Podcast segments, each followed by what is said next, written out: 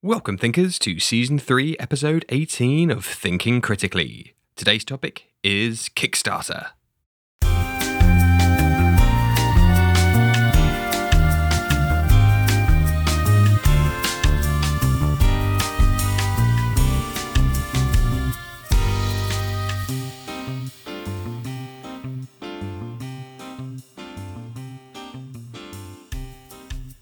And today I'm joined once again by Zach Applewhite from Applewhite Games. Thank you ever so much for joining us a second time, Zach. Can you tell us a little bit about yourself?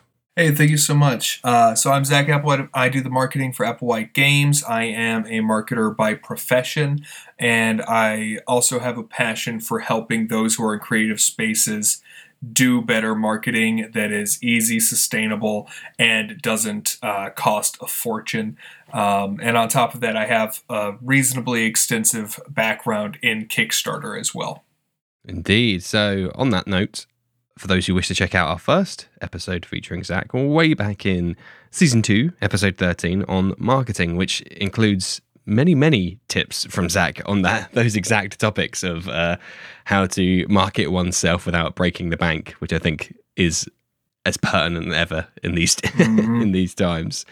Uh, talking of Kickstarter, however, that is the topic of today's discussion. So what does that mean to you in the T T R P G framework?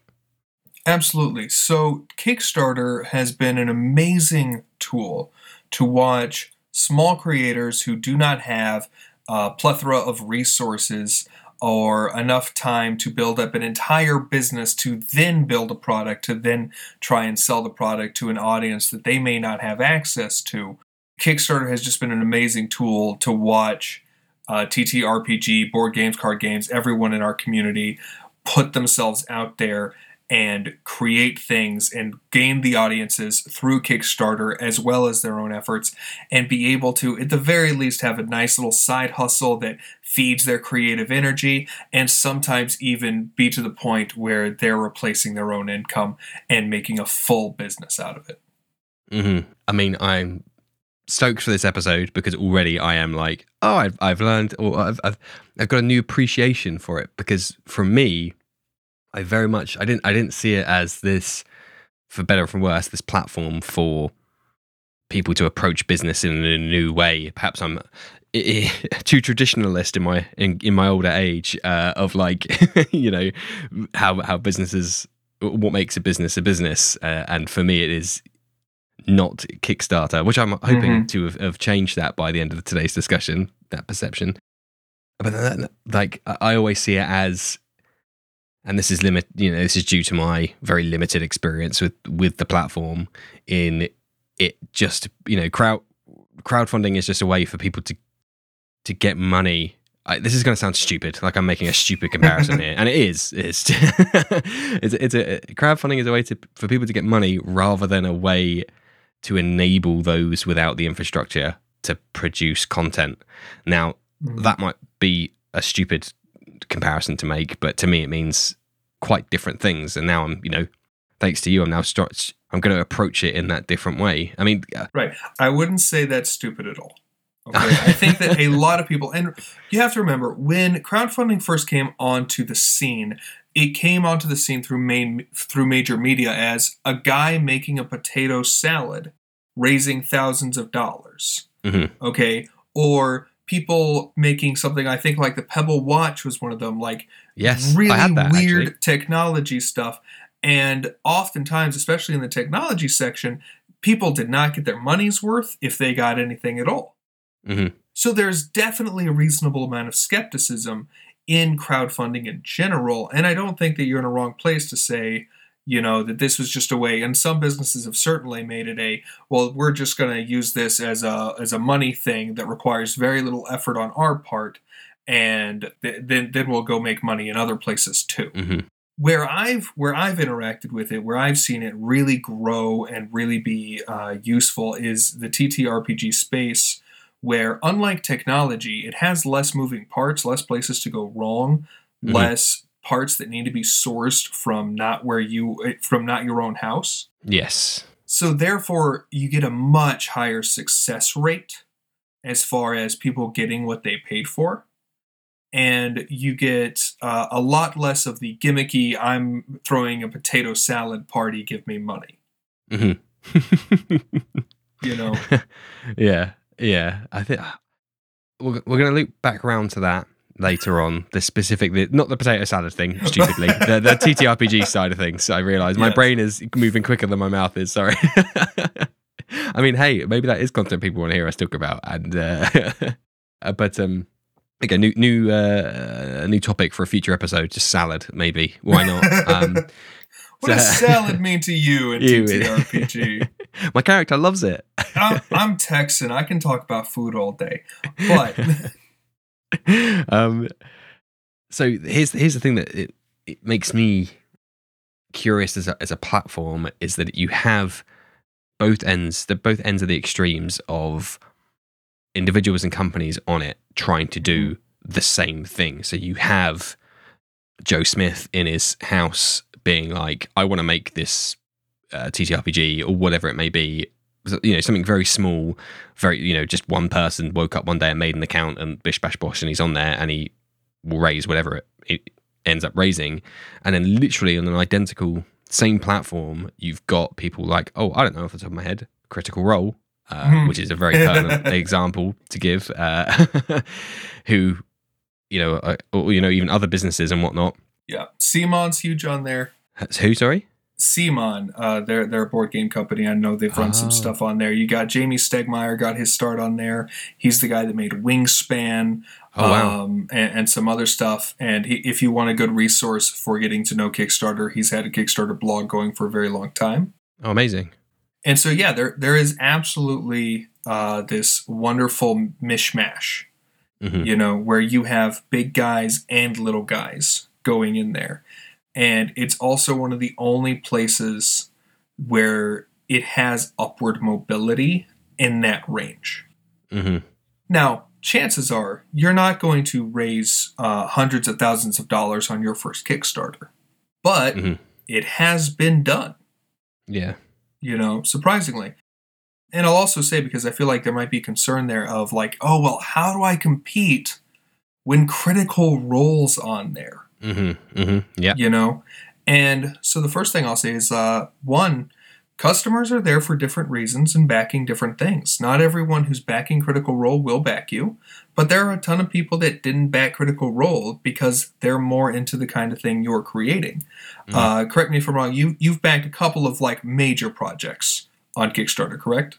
So, funnily enough, th- there's at least three I can remember because you just reminded me of Pebble. I have my Pebble watch uncharged at Gathering Dust, I might add, in my in my wardrobe, um, like second edition, so way way back when, you know, ten years probably at this point. And then Frost, uh, Gloomhaven and, and Frosthaven board games, which uh, I'm still waiting for F- Frosthaven. So right, and so there's there's a there's something to say there. The people who backed Frosthaven, many of them are not my customer, and they're never gonna be my customer because they're using Kickstarter as a kind of pre-order platform Indeed, for yeah. what they would have ended up buying on Amazon. And frankly, by the way, it's an excellent investment opportunity. If you buy some of the stuff on Kickstarter, you could buy two of the same thing and sell that other, like Gloomhaven, if you had bought it with all the stretch goals that will never go to market. Mm-hmm. Okay, with all of those Kickstarter exclusives, you can sell that second one on eBay and you might make your money back, mm-hmm. you know, upon delivery. So I don't fault anyone for doing that. The comforting part is, is that I didn't back Gloomhaven. I, I've, I've backed quite a few campaigns on, and there is a community out there that they're not there for the major things, because if they wanted that, they'd go into a Walmart or a Target or onto Amazon yeah. and they'd buy it for themselves there. They're there to support small creators who are doing interesting things. And there's people in the middle who do both. Mm-hmm. Mm-hmm. Yep.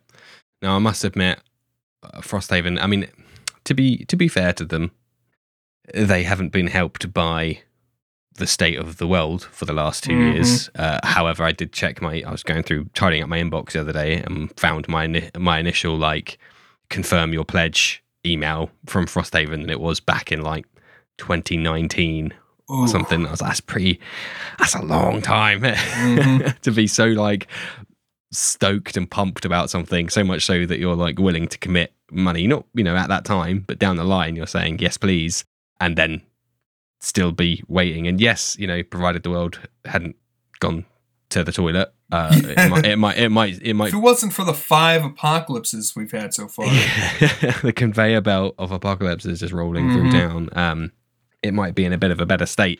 But I can see why that would turn people off. And yes, you know, the, the the creator has been very good with updates, and you know, I get we get monthly updates. I'm on like seventy or something at this point. It's coming into my email box, and a lot of it is out of their hands. You know, manufacturing mm-hmm. and shipping and stuff is I I understand, but that that whole process is like it's it's still a bit bizarre to me to be like, here's the initial conception of the product.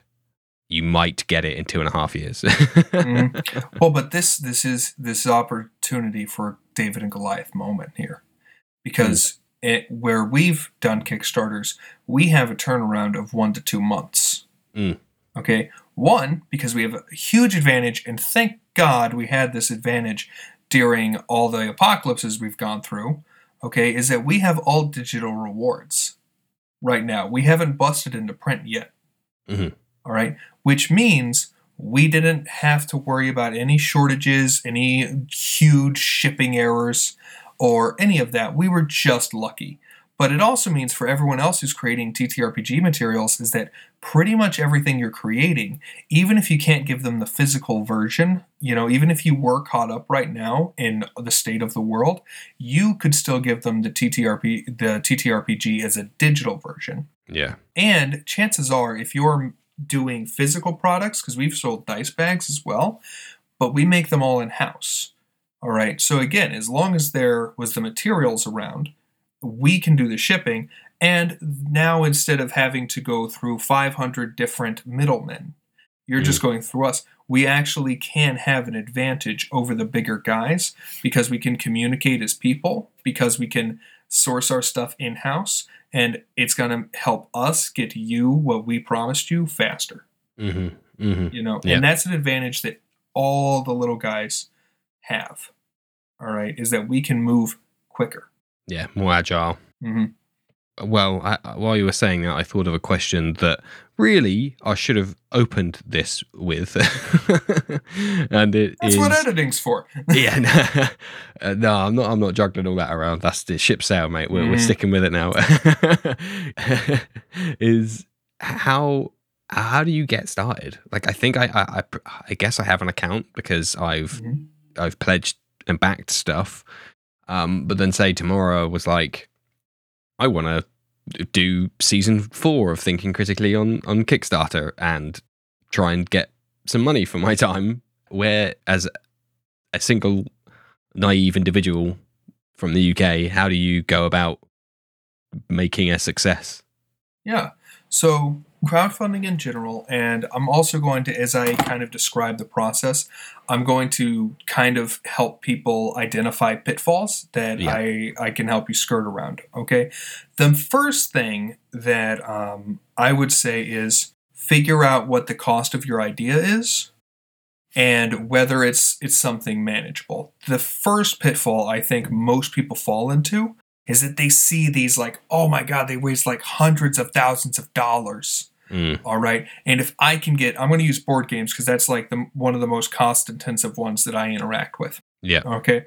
If I can build a board game and I can sell it, I'm going to get hundreds of thousands of dollars. Okay. So they set a ten thousand dollars funding goal. They may or may not have priced out exactly what they need. They poured their heart and soul. They might have even commissioned some art. They've really described it. They've hopefully built the game and they and they have the product. And then it falls short. They only raise a few hundred dollars. Mm-hmm. Or, or they, they some of them I've seen, you had a ten thousand dollars goal and you were able to raise five thousand dollars. But Kickstarter is an all or nothing platform because Kickstarter wants you to be responsible and they want you to come in and say the number you need to send out, not the number you want to feel successful and comfortable. Mm-hmm. You know, if you say you need ten thousand dollars, then nine thousand nine hundred ninety-nine dollars means that these people aren't going to get their product because you didn't have enough money. Yeah, is what Kickstarter assumes. So the first thing that I see people fall into is that they don't actually need ten thousand dollars. Mm-hmm. Okay. And because you're just starting out, you have a whole lot of things to learn and mistakes to make before you're actually good at this, because most artists, most creators aren't also marketers as a profession like I am. They're not as fortunate as me. They're not business people as well. Mm-hmm. They're nerds first, you know, yeah. and, and business people second. I am fortunate enough to be business first and nerds second. Mm-hmm. Thanks to my wife converting me over to the wonderful world of T T R P Gs. Okay, so the first Kickstarter I ran, the goal was one dollar. Okay. I sold personalized poetry for one dollar. I raised forty-four dollars. Mm-hmm. Okay, and I gained a small audience of twenty or so people. The next campaign, that twenty or so people became thirty or so people.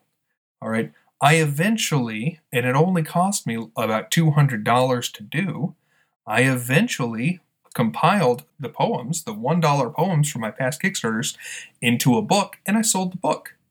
Mm-hmm. So the first thing that I think people can, can do is really compartmentalize your idea mm-hmm. into something as small as possible. Yeah. All right. And what can you do for a ten dollars, one hundred dollars funding goal? All right. This helps you. There's a natural audience on Kickstarter who are going to happen upon you with no marketing on your part. It'll be small. It'll be fourteen people. Okay. Mm. That is fourteen more people than you had. And they gave you your money and you have their attention because every time you make a Kickstarter update on that project, they get an email. So you have a pseudo email list. Mm-hmm. Of people who have engaged with you and given you money in the past. And if they've given you money in the past, their propensity to give you money in the future is really high. Okay? So mm-hmm. by starting small, you gain confidence. You make all your mistakes on something that is smaller, that is a much smaller stake, that if you fail, you didn't lose tens of thousands of people's dollars on something they didn't get.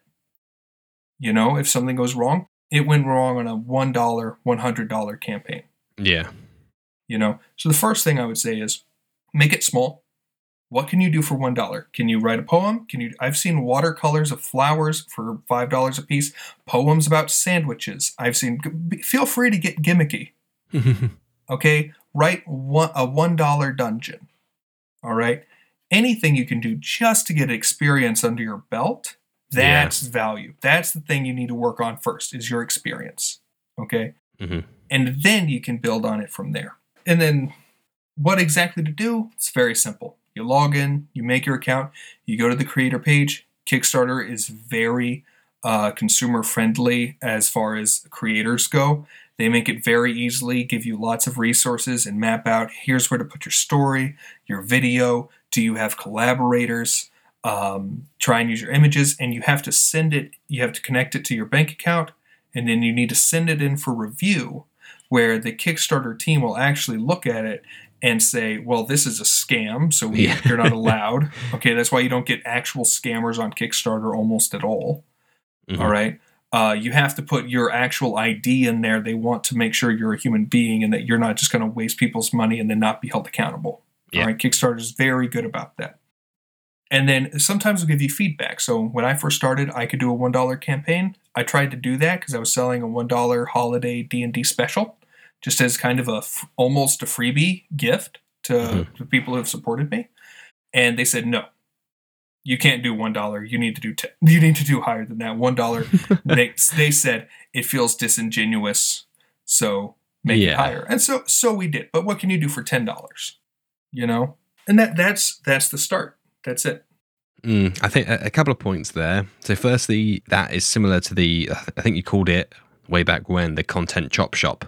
And in that yes. context, we were talking about social media content and how you can turn a tweet in, you know, or turn a blog post into several tweets, mm-hmm. turn a YouTube video into several TikToks and, and several videos, TikToks, the podcast. Absolutely. Exactly. Yeah. And so it's the same train of thought, right? That you could turn a, you know, maybe several large projects or one large project into several smaller projects to yes. build that groundswell, to build that momentum, to build that grassroots kind of uh, support from the community.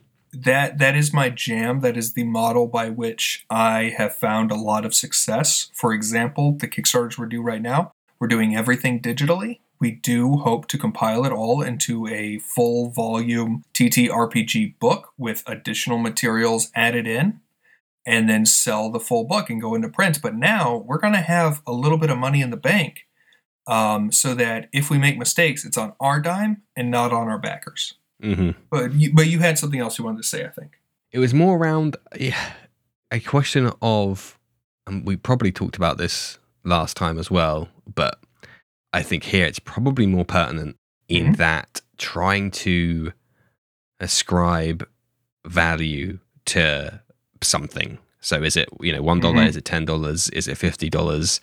Uh, again, so if I was, you know, as we've been talking, I've been rattling through my brain trying to think of like, what would I do? What could I, mm-hmm. you know, how would I word it? And what would I do? And how much would that, and you know, that train of thought always ends up at inevitably, how much is that? I don't know, I've got to type in a yes. number at some point that has to go, that people are going to see and either balk at or go, oh, okay, let me get my wallet. Right. So how do you, you know, how does anyone, people must do it. I'm, I'm, I've never sold any, you know, sold anything independently before. So for me, it's a completely alien concept, but obviously there are artists out there, there are content creators out there that do sell physical, you know, there are map makers out there, there are people such mm-hmm. as yourself. So it must be something that you can do. You know, should I just fall back on my academic business studies, you know, my master's in in in management, around like look at what the com- competition is and work around there and see what kind of budget your customers have and work around that? Yes. So pricing is so much fun if you're a marketer, and it is the worst horror story if you're not. So I, I completely get what you're coming from. Here's a couple of perspectives you can take from it. One, make sure you're covering your costs. So yep. do a calculation. If you're doing any physical product or require any shipping whatsoever, make sure that you have that cost, that expected cost written down, and then pop at least twenty percent on top of that. And yep. that's your minimum price. And that is not even making a great profit. That is more, that twenty percent is more in case of a shipping crisis like we're having right now. Yeah. Okay. If you're lucky like me and you're doing everything in-house, or you're collaborating with others who are doing things in their house as well, your only actual cost is labor. Yeah, time. Okay, so now you're just looking at, okay, well, here's the product. And product alone, no, I'm not going to pay myself for my labor, okay, uh, because I really just want to create this thing, and any profit that happens after it is a bonus, okay, assuming you're working on a side hustle and not a full-fledged business at this point, like most people on Kickstarter are. Mm. The number one place, as you mentioned, is look at competition. Look specifically on Kickstarter. Don't think about what people are doing on D M's Guild. That's a different platform. That's like pricing something in Walmart versus Target. Mm-hmm. You're not selling in Walmart, you're selling in Target. Okay? So look at how prices are on Kickstarter. And in general, I tell people definitely to start on the higher end of pricing. Let's say you've done this uh, one dollar campaign. You sold stuff that from one dollar to five dollars, okay? And now you're ready to put out uh, a, a fuller R P G module. I would say if you're doing non-digital, minimum five dollars, okay? I did my first T T R P G was a collaboration. It was all hand-drawn art, hand-drawn maps, and it was not Picasso. Mm-hmm. And I told the story, and I am not uh, Stephen King, mm-hmm. okay? And so it was still good, and I enjoyed it, and other people enjoyed it, and we sold it for five dollars, all right? And people bought it, which surprised the hell out of my wife, and is why she joined on, and, be, and we formed Applewhite Games, okay? For five dollars, uh, that needs to be bare minimum, digital la- labor and no, no, no, nothing into it, yeah. minimum. five dollars. It's just worth your time. Yes. Okay. You just, you did the thing. Here's five, you get five dollars. Yeah. Okay. Yeah. All right. I price our T T R P G stuff at ten dollars full price, eight dollars if you're on the early bird. And whenever we go off of Kickstarter and onto the full blown market, we're probably going to price around twelve dollars. Mm-hmm. That is based on what people are willing to pay. And to answer the root of the question of what is anything worth, it is worth what people are willing to pay. So the market is the person you need to ask, and the only way to ask it is to put a price tag on it and see what happens. Yep. Okay. And of course, there there just is no true answer. Have you ever heard of Banksy? Yeah. Oh, yeah. I mean, he's he's a he's a compatriot of mine. So yeah. Okay. So Banksy. All right, the graffiti artist. Just to make sure we're talking about the the, the right yep. person, right? Yeah. yeah Wonderful. Yeah. Depending on where he sells his work, it can be worth hundreds or thousands of dollars, or it can be worth ten. Right. You've seen him, uh, I've, I've seen social media where he takes his graffiti art and tries to sell it on the streets of New York, and it's worth forty dollars there. Mm-hmm. But it's worth tens of thousands of dollars to the, the same piece of art to a different person. Mm-hmm. Okay? And that that's the whole game right there. All right? It's not even about finding the right price. It's about finding the right person. Mm. All right? There are going to be uh, hundreds of thousands of people who will say no to your product. They don't matter. It's okay that they said no. All right? That's just not for them. You're trying to find the person who sees the value and is willing to pay for it.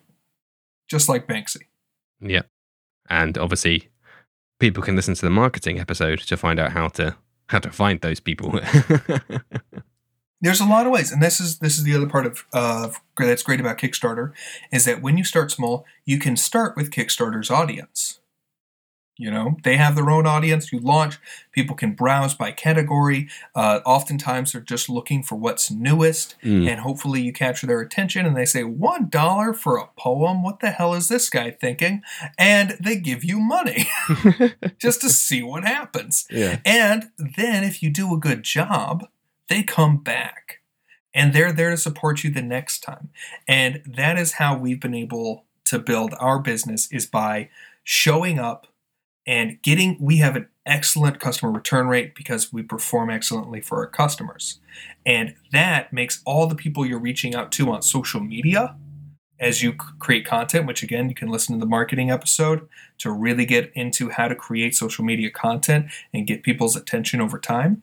All the people who are on your Kickstarter audience show people who are just being introduced to you via social media how much authority you have, how much relevance you have, and how trustworthy you are. Mm. I love that there's still this basic tenet of, which is the same for like traditional business and crowdfunding business, is that if you, obviously if you provide good content, people will come and people will come back and that doesn't yes. change, you know, from from some guy selling some beans uh, in his backyard to his Critical Role making seven billion bazillion pounds on crowdfunding. It's like right. the, the content is has to be good and, and that's fine, and you'll get customers. The content has to be good, the communication has to be good, the product yeah. has to be good. You you have to to if you don't really enjoy what you're doing or what you're putting out, it's going to show. So another another con- comment there is, don't just make what you think people will buy. Okay? Make something that you're proud of selling. Mm. I, I was proud of the fun I had selling one dollar poems. Again, I'm not Robert Frost. Okay? Mm-hmm. But my poems were fun and I enjoyed them. And the people who, who paid for them enjoyed them. Mm-hmm. And so that all comes out in the content, and it comes out in the interactions, and that that's going to help you build a really true, authentic brand as well. Mm-hmm. Which is actually something that is very dear to, to my own heart. That that word you use there, that authentic brand, that's something that's very, you know, high on my list of of uh, corporate social targets. Is uh, you know, identity is is that authenticity. I'm I'm super keen on remaining. Uh, humble, and you know, it is it is just a one bat. It's just me at the end of the day. So I quite like to leverage that. mm-hmm. That uh, you know, it's just it's just some dude in England trying to make a podcast. So yeah, no, I can I can definitely see why that authenticity there is is key, especially when there's so many competitors, to be frank, out there on, mm-hmm. and on the platforms and stuff that that range from from all sorts. Which, you know, brings up another excellent point. Okay, because you said a few things there that I want to touch on. Mm-hmm. You said, one, you're just one guy in England. And two, you brought up the big competitors. And so I wanted to bring up another thing that people can do. Because let's say you're really good at art, or you're really good at the writing, the planning, the tables, or you just have all these ideas for monsters and you can make their stats, but you're not an artist. Yeah. Right? How do you make a T T R P G without art? It's really hard. Yeah. Okay? Yeah. Okay, that you got to at least give them a stick figure, right? Again, I got started actually collaborating. Okay, someone mentioned on Twitter that they wanted to make a T T R P G and sell it, and that they were open to collaborators, which Twitter is an excellent place um, mm-hmm. to just be introduced to people who are interested in what you're interested in, and you can make this happen. And so I had no artistic ability whatsoever. These guys, we had a map guy, we had an art guy. And what this does is now you're not taking on the Goliaths alone. You're not on Kickstarter alone. Now you have three guys who each have their own audiences that they can kind and and uh, their own friends mm. that they can reach to, and you're collaborating on a project. That makes the whole thing a little less scary for one, because you're not doing it all alone. Yeah. And it also will make your product better because now you have people who were helping you. And three, now you can all share each other's audiences. You tag each other, you share each other, you're building a small cohort. I haven't pursued that myself because I'm lucky enough to have a live-in artist and writer mm-hmm. uh, being my wife. But that is absolutely a business model that you can go into, and I've seen work for some people, is just collab, collab, collab, collab. Yeah. Worry about the product, worry about the brand. Don't worry about the money yet because you're not you're you're building a name for yourself. And as long as your costs are covered, Then, then that's enough, because eventually you're going to have the audience that you and the friends, the connections to really pivot and really take a go at something bigger and grander that you that is for yourself and that you can make money on. Mm-hmm. I'm going to go and uh, I'm just quickly going to go and find a, a new girlfriend who can do art, because then that will take that box to me. So be right back while I break up my current one. Uh, two seconds. No, um, yeah, no. Uh, to be clear, I mean, it's no secret to anyone that I am ineffective. Wow, look, what a nice political term to use for myself there. Uh, at art. I I like that. I'll start calling myself an ineffective artist. Yeah, I don't, I don't know why that word came to me, but I kind of in love with it now. Uh, it's it's it's it sounds so much better than complete than being a complete garbage artist. Yep. Yeah, yeah. there's, there's some words. There's, there's like an implication there, but everyone's too polite to, to dig a little deeper. No, that's it now. That's my new. Uh...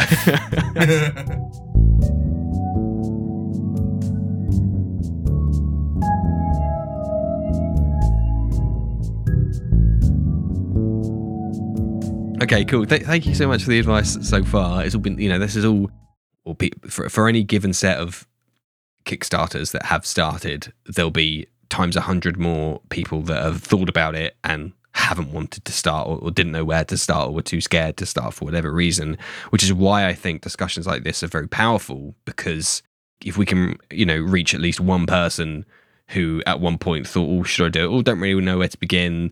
I'll just forget about it for now. But then we can change that mindset to, oh, actually, oh yeah, I do I do chat to that guy on Twitter who's produced a map. Let me hit him up and see if we can, and then hit, hit, you know, they'll do they'll do that legwork for me, and suddenly they've gone from creating nothing into maybe creating, you know, something, adding adding something to the universe, mm-hmm. and that would be fantastic. And that's where I think the power of today's show specifically is is hopefully in creating more better content for the universe. Wow. Wow. Couldn't have sounded more arrogant now.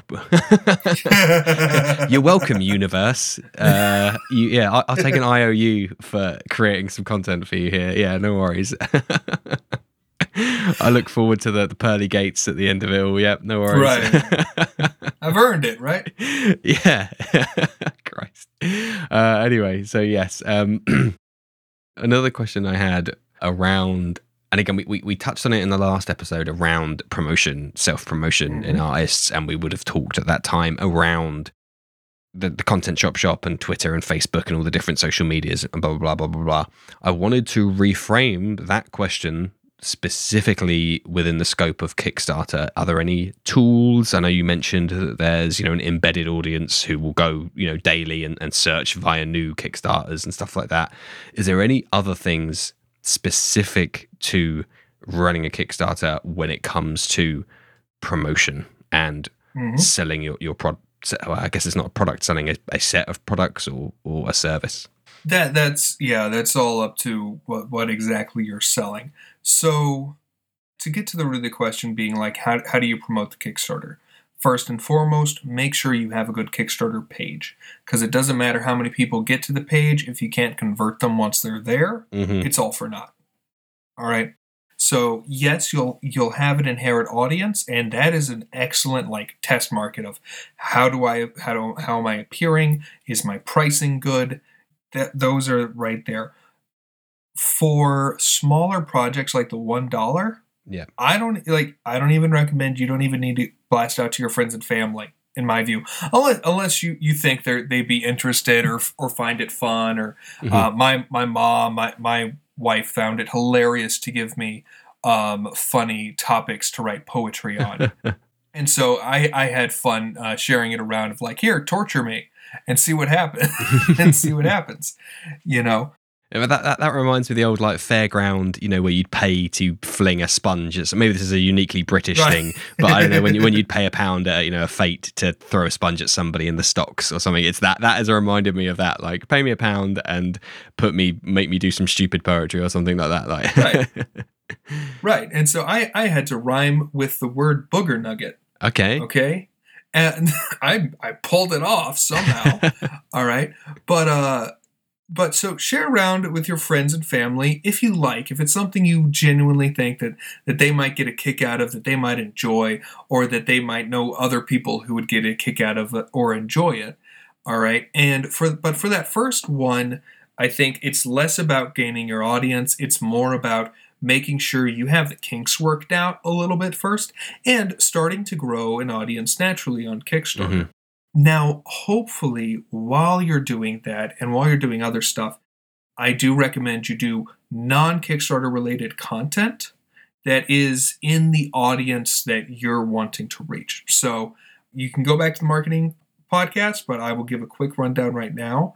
My marketing philosophy is, what can I do while I'm sitting on the toilet? Mm-hmm. Okay. I started by just tweeting every day. Eventually, I was able, and, and I'm just tweeting funny GIFs, memes, retweeting. You know, I'm just moving and shaking with other people on Twitter, and I'm only doing that at, at minimum once a day. Okay? Fast forward a year later, I can now read those tweets, and now they're on TikTok, where I now have over six thousand subscribers.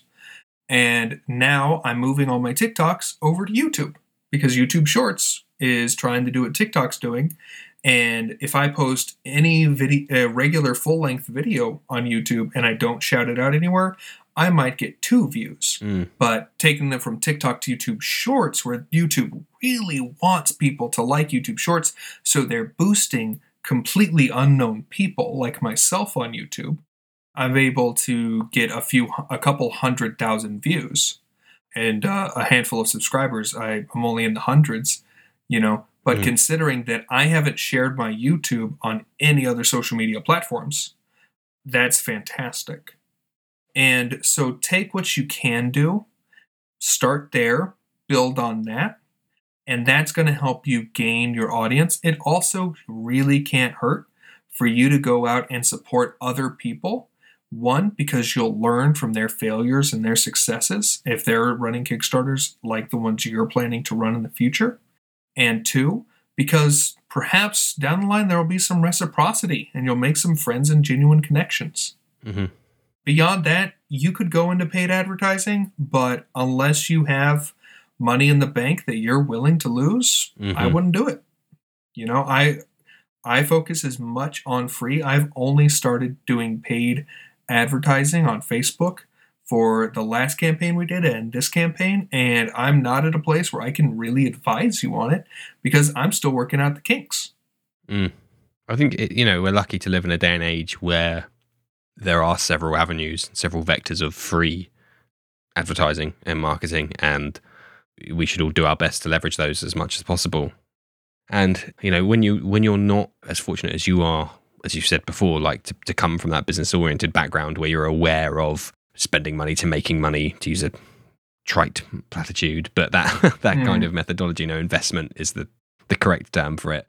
But it was, you know, it was a bit rich for me even to, I know this isn't advertisement specifically, but to buy, obviously I wanted to produce, as we said earlier on, something to be proud of, and I want to be mm. proud of the show, and, and part of that was having decent audio quality.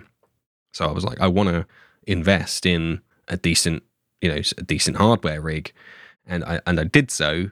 But that's very much because I'm, I'm, I'm, you know, a fortunate position in my life to be able to afford much, uh, you know, afford it. But it was still a bit of a, a, a bit, a bit, a bit of a bitter pill to swallow to be like, this is just some money that I'm not going to see any, any returns on, apart from yep. that I'm, I'm going to be maybe slightly more proud of the content. And advertising is very much the same, and even more of a gamble in some cases because it might not pay off at all, especially when it's new, you know.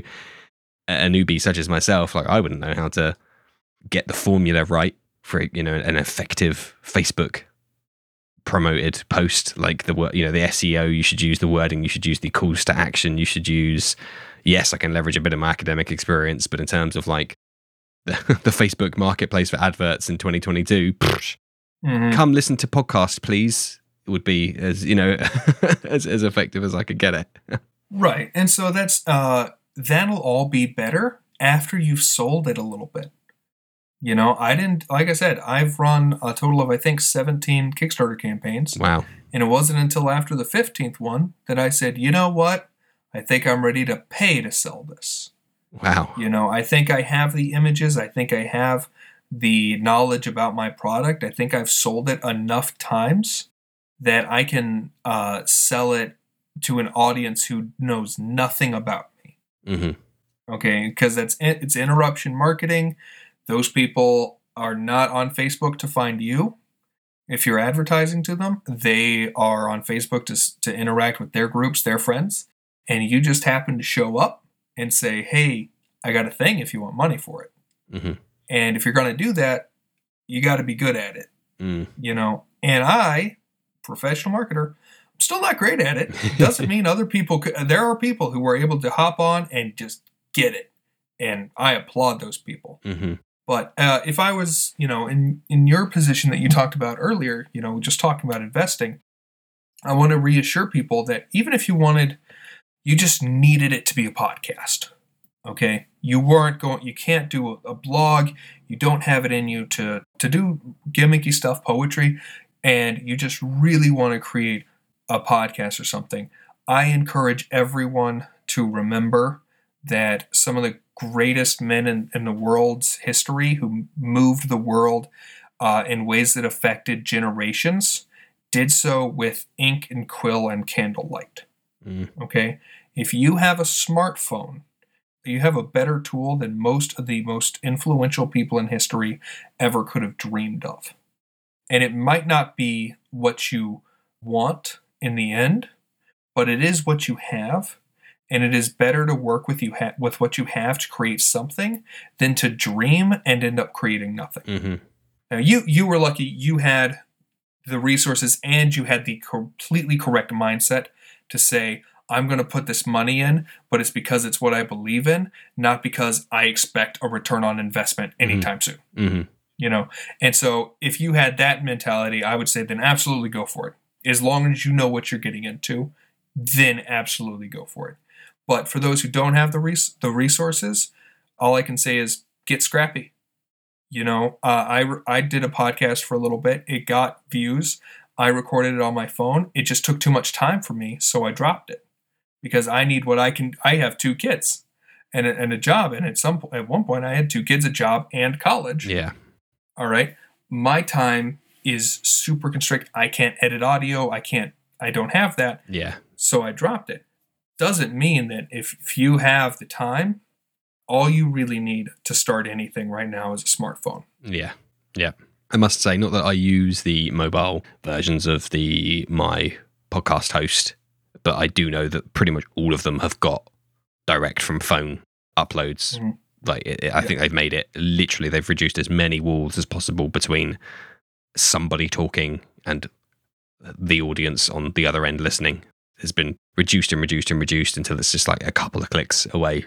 Yep. It's not ideal, but it gets it gets it done. Yeah. And done is better than ideal in the short term because you just need to get it done. Mm-hmm. You can have the greatest manuscript in the world written, but if it stays in your desk drawer, it has zero value. Mm-hmm. Mm-hmm. You know, and, and so I say this loud, and I, and I know I'm interrupting you. I, I'll I'll stop after I say this. I really just say this because too many people say no before they've even tried, because they think that they don't have the tools that they need, and they just haven't unlocked the part of their brain that says that no, they do not need a professional recording studio to start a podcast. They just need the time and a smartphone. Mm-hmm. Yeah. You know, and I just want to empower everybody to remember that they, if they have the passion, the time, and a smartphone, that there is a lot that they can accomplish. Mm-hmm. Yeah, absolutely. No, and to, to piggyback off the back of that, you know, when I started, I didn't have anything. It was literally just my home, you know, P C, because I'm a historically a traditional P C gamer and stuff like that. So I already have that set up rather than my mobile phone. Uh, maybe it's an age thing, I don't know. Uh, but anyway, I didn't start in a studio. I didn't have my gear. I didn't have any idea at all. No gear, no idea.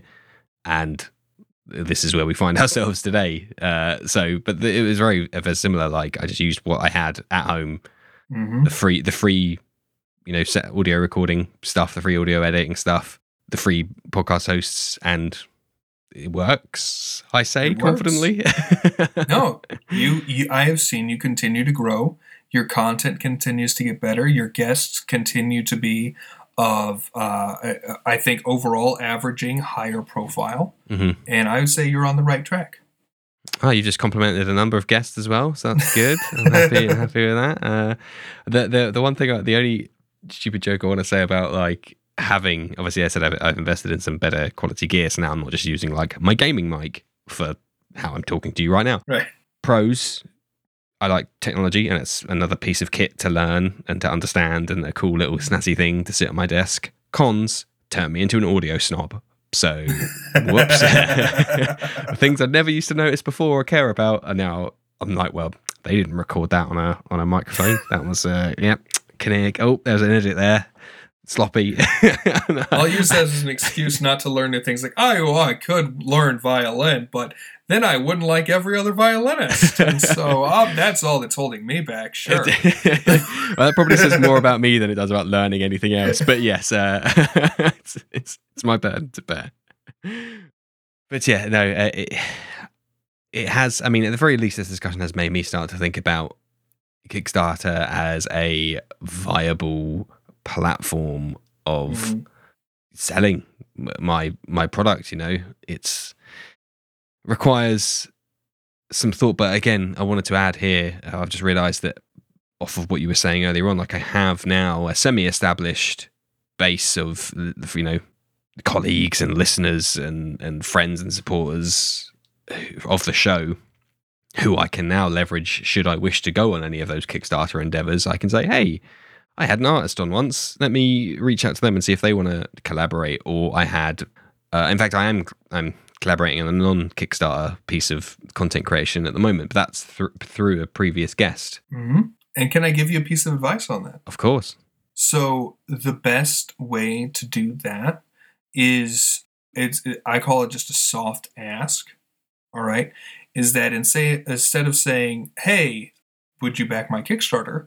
When you've got the page, you get a preview link, okay? Mm. And you can send that preview link to people, and you say, hey, listen, this is my first Kickstarter. I'm a little nervous about this. I've talked with you in the past, and I value your opinion. Can you please look at this and then just tell me, give me feedback? Mm. Okay, what do you like? What do you not like? One, your Kickstarter page will become better. Two, you now have people who have invested themselves in it first, before ever even thinking about giving you money, and you haven't asked them for money, so now you're you're you haven't like altered that relationship. Indeed, yeah. You know, now now you get to like maintain, and you get to be the authentic person you desire to be, mm-hmm. right? Because you haven't augmented your relationship. You've said, "Can you be the friend that you are?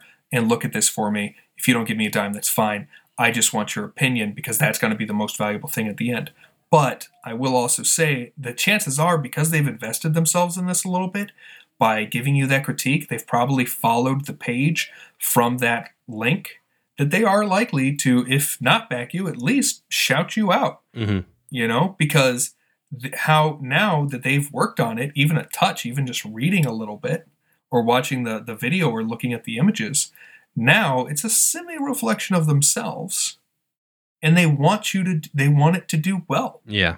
Plus, hopefully, they're your friend and they want you to do well. just just in of itself. Yeah, absolutely. Absolutely. I really I really love that that approach, actually. And it is... It makes it a lot less salesy. And even yeah. as a person who has to sell things for a living, oh, it sucks. Yeah. No one likes asking for money. You have no. to do it. All right. But uh, if you can find a way to... Uh, maintain a relationship beyond the business aspect of it, that's always my way to go. Mm-hmm, mm-hmm. Yeah, no, absolutely. It is. I love maintaining that, as you said, that keeping that relationship dynamic the same is super important. And sometimes, you know, although as robust as friendships can be, they are also sometimes fragile when it comes to that kind of stuff. Like, everyone's been in that situation when it's you're you're eating dinner out at a restaurant with a with a number of uh, you know group of people, maybe some you don't know, and it comes to splitting the bill, and it's immediately mm-hmm. the air of the conversation has changed, because it's like, and it's awkward. Do we do it evenly? Do we pay and waste you know a lot of time going around doing it individually? Mm-hmm. And I don't really know you that well, so like I don't really want to pay for, like it's it's you're already right. in that awkward world. So yeah, it's despite everybody's best intentions and most people being nice people, there is always that, you know, so any, you know, anything you can do to mitigate that is I'm mm. completely on board with. One final thing I wanted to talk about, which is very unique to Kickstarter, is mm. kind of stretch goals. So, yes. so, so, so far, a lot of our discussion as a result has assumed that there is a, a product or a service, something at the end, you know, one main item, one main piece. Mm-hmm. How does stretch goals kind of fold into that discussion with regards to T T R P Gs? So say like I want to create a book of one hundred fleshed out N P Cs, I'm literally just in, improvised off the top of my head. No, you know, any similarities to current live or dead Kickstarters is entirely coincidental. Um, but then how, how do you at what part in the process did those stretch goals come in, and is there any kind of like maybe, maybe conflict of interest is too strong a word, but again maybe it's that disingenuity folds mm. in there to be like, oh, maybe I'm well it's, it's the classic you know like D L C complaint that video games have found themselves in. You know, back in my day you'd pay for a video game and you'd get all the content, and now they keep half the content away from you, make you pay for it. Is, is are we in a same you know it, it, can the can the same argument be leveled at stretch goals? I'm not. I, please don't. Please tell me you know if I'm I'm pushing any lines or you know making no, it no. making it awkward for you at all. But I'm. This is a sincere question from my, my point of view. No, I I've heard this uh, and, and I I get it, because I think that the point of view being like, well, if this game is going, if if it was meant to have uh, metal coins instead of cardboard coins, and if it was meant to have all this story, like, why are you selling me half a product? Mm-hmm. You know, is the point of view. The way, first off, let's talk about the creation of, script, of stretch goals, and then I'll talk about the messaging around stretch goals. Yeah. So first off, stretch goals on our end happen very naturally, because you start with something more than, but around a minimum viable product. Yeah. Right, which is, what do you need for it to be functional, for it to not be a clunky mess, okay, for it to be consumer ready, yep. but not the best it can be. The problem is, the best it can be is this big, wide, vast, open thing. The best thing it could be is to have an app for it, but I'm not an app developer, and no one, I don't not don't have that money. Mm-hmm. All right, so best it can be is just too big of a term. So especially if you're you're putting this in your your cost is your labor, all right, you need to limit yourself to something that you say, finally, you know what, it's done enough. I would want it to be better, but I have already invested hours of my time and energy, and if they're not willing, they need to be willing to pay for this. Because if I just keep putting more and more and more, it'll never get done. It'll never get launched. And is the value, are they going to actually pay more for all the value I'm putting in here? Do I now have to up my pricing? And so on. Mm-hmm. Okay. what happens with our thing naturally is that we think, okay, here's the maps we need, here's the characters we need.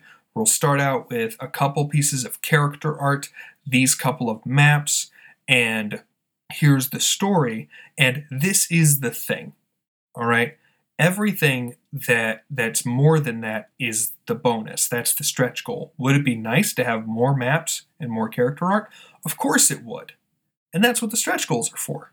So mm-hmm. as we're making it, we're naturally thinking of, yeah, we want to do that, but we don't have the, we, we can't just use all our resources right yeah. now. Uh, let's get the Kickstarter and we'll make that a stretch goal, because does it actually, do I actually need it for them to play through the dungeon? Do I need them to have that piece of character art? No, they can still play through the dungeon. Mm-hmm. The art is an added extra flavor thing that makes it more immersive and more fun, and it does add value. So let's make them part. If they really want that value, they'll tell us by helping us reach that stretch goal. Mm-hmm. Mm-hmm. You know? And then as far as like, well, what, what do you add to T T R P G? That's that's what we've usually done, is more maps, more character art, um, and we've also done side quests where they're not necessary to the plot, but it's more to play f- play through in the location that we've uh, created around, mm-hmm. you know, or more N P Cs to interact with. Uh, there's just always more. There's endless amounts more, and I've never seen uh, people in our industry have trouble coming up with more ideas. It's a creative industry. Indeed, yeah. All right. So you need to limit yourself, because if you just keep on saying, well, it's not, if I can create more, I must create more, it'll just never get done.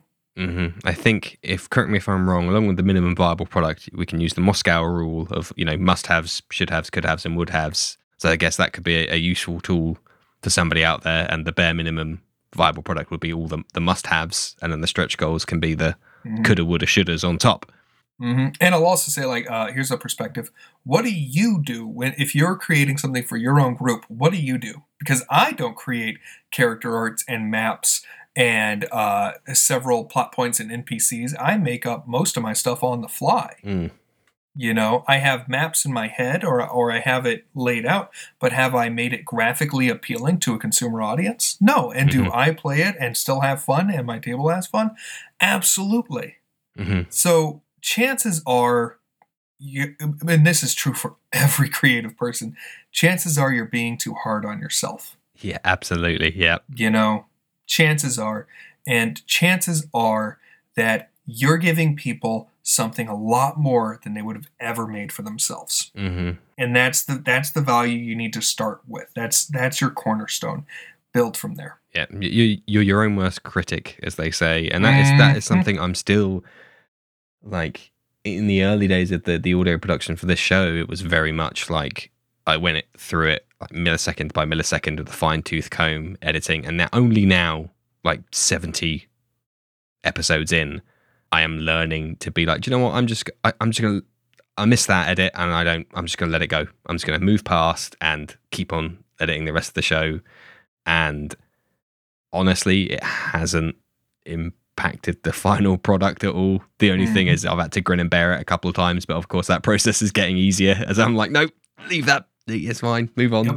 Yep. Yep. Because you also, if you burn out and you and you end up not creating a product at all, and now you've done the worst thing you could have done.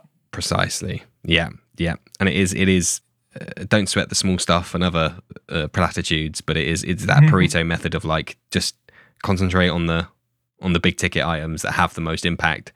Editing out one harsh S in an, in an hour long episode is n- nobody cares, Danilo. Like, yep. Just because that, and that's exactly, it's just like when, in the marketing podcast where I talk about bad content doesn't get seen, because that's the way of bad content, is that uh, it's very similar in this, like that that hard S is a fraction of a second.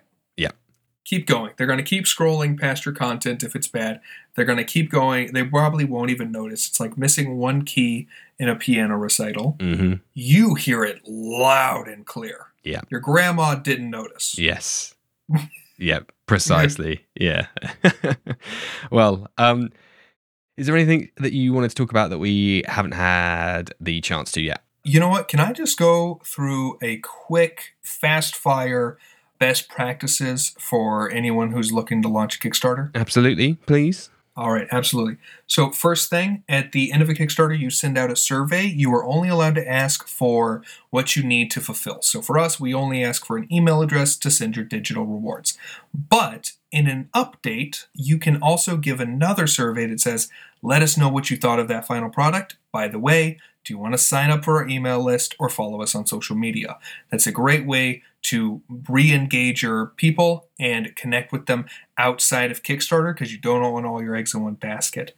Number two is you can have creative rewards for all these things. You can have people name N P Cs in your thing or add their dog, or you can have a villain named Danilo. You know, if you pay a little extra, people love to put themselves into the thing that they're helping to create on Kickstarter. So if you give them a little extra room, and they're willing to pay a surprising amount more sometimes, yep, to just put themselves in the story or in the product in some way. Mm-hmm. Number three, early birds, which is where people who show up earlier in the campaign, they get to pay a little less because they're they're right there and they're really helping you. They're your super fans, right? It used to be you could only make that an amount of people, like the first ten people. You can make that forty-eight hours. You can make that twenty-four hours. Oh, awesome. We've done that. Game changer. Game changer, because now it's not excluding the ten people who might not have even been our super fans. They might have just seen that we launched on Kickstarter, never heard of us before, and they're first in line ahead of the people who've been supporting us for the past fifteen campaigns. That's not fair. Nope, thirty people get it, because uh, yes, it's forty-eight hours, and after it cuts out, it's done, and you don't have any empty slots, so you don't look bad. It's wonderful. Another talk on complete game changers, Kickstarter has a new add-on feature. As you build new campaigns, new Kickstarters, any products you had from the past one, if you're like us and it's digital, you can say, hey, you can buy the last one that was um, ten dollars full price. It's now nine dollars. And you can add on, which makes their baskets bigger, which is going to get you funded faster. And you're reselling stuff that's already been created. No extra work to you. Mm-hmm. An amazing feature that was a complete game changer for us and is a great tactic as you continue to grow. Thank your backers with a message every t- whenever you get a new backer. It helps them stay engaged. It helps you introduce yourselves, and it doesn't take much. And I know it doesn't feel like it does much, but a quick thank you actually feels like a lot for these people who are taking a bit of a chance on you. Mm-hmm. All right. Track your links. You can use bit dot l y or Kickstarter referral. And if you have any questions on that, it's really intuitive, but you can YouTube it and it'll teach you. And last of all is I recommend before creating a Kickstarter, back a Kickstarter. All right, at least one. This is also the social media thing. You shouldn't start creating content on a platform you haven't consumed content on. That's like someone who's never seen a movie trying to make a movie. It wouldn't go well. All right, be a consumer before you're a creator. And your content will come out better, I promise. And that's that's the fast fast track for you. Save it, re-listen if you need to. Amazing! Thank you so much. Uh, that was that was fantastic. That's really we really backloaded the episode there with like. So for those who stayed here and listened to the end, they are going to get the most value. Yeah, yeah. They're the super fans. They've been here the whole time. I wanted I wanted to reward them. Yay, super fans. Yeah, amazing. Thank you. um, well, awesome. So with that, with with all those awesome details in mind, is, is there anything you would like to promote? Oh boy, would I? So as as will not be a surprise, uh, we're lucky enough to be running a Kickstarter at the time. We, it's really fortunate. I didn't actually plan it this way. Uh, at the time of this podcast being out, Uh, we are running a Kickstarter until the end of February. So if you're listening and it's past February, sorry, you'll just have to follow us on Kickstarter and watch for our next release. Everyone else, this is your last chance. So hop on it. It's Journey to the Center of Aragarth. It's a campaign meant for high-level adventurers to challenge their abilities. So level up your characters and have at it. Comes complete with maps, character art, and a new ooze sub-race that I'm really excited about. And, of course, you can follow me on any social media almost under Applewhite Games or Zach Applewhite. Well, my interest is piqued at the ooze subrace, so... Yes, that was Caelan's idea, and I love it. No spoilers. You'll, ha- you'll have to go to the Kickstarter. Yeah, of course. Uh, and as usual, the link to that will be in the episode description, as will the link to Zach's previous episode, Marketing, as as we said a couple of seasons ago, uh, which I would encourage every, any of the content creators out there to check that out as well. It pairs very nicely with this episode, I must say. Mm-hmm. Otherwise, the only thing left to say is thank you ever so much for, for joining me again today, Zach. It was a very, very insightful episode. Always a pleasure. I am an American at heart. I love to hear myself talk. Uh, and if anyone else out there wants me on their podcast, reach out, please. I need I need more guests uh, who love to hear themselves talk, because it makes my life so much easier. So no, thank you, Zach. Thank you, everybody, for listening at home. I hope you all, I mean, I know you all took out as much uh, value from, from this show as, as I did. Please do check out all the links in the episode description to the Kickstarter, Zach's Kickstarter, and all their socials, as are all of mine, including my Patreon and my Ko-fi. And who knows, maybe one day there'll be a Kickstarter in there too. Otherwise, thank you all for listening, and good night. And now it's time for the Patreon shout-outs. Thank you to Robert Hartley, D M for Viva La Dirt League and writer on the D and D Logic web series. I would encourage everybody to check him out at Robert Hartley G M on Twitter and Twitch. Thank you to Optional Rule, a two-time guest of the show and a very insightful and knowledgeable source of information. Please check them out at w w w dot optional rule dot com. Huge, huge, huge thank you to a great friend of the show, Matthew Perkins, who's out there making hilarious and educational Dungeons and Dragons content. Please go and check out his stuff at matthew perkins dot net, where you can find links to all of his socials and all of his content, including his own Patreon, which I would very much encourage you to check out. Thank you to Matt Street at m p street eight eight on Twitter for supporting the show. If you need support running your personal or business schedule, head to virtual time hustle dot com or on Instagram to make that difference between should do and done. Boss it better with support from Kat, who will help you get back that essential time you've been searching for. If you would like to support what we do and get four shout-outs a month, head over to patreon dot com slash thinking critically, or you can just buy me a coffee at ko-fi dot com slash thinking critically,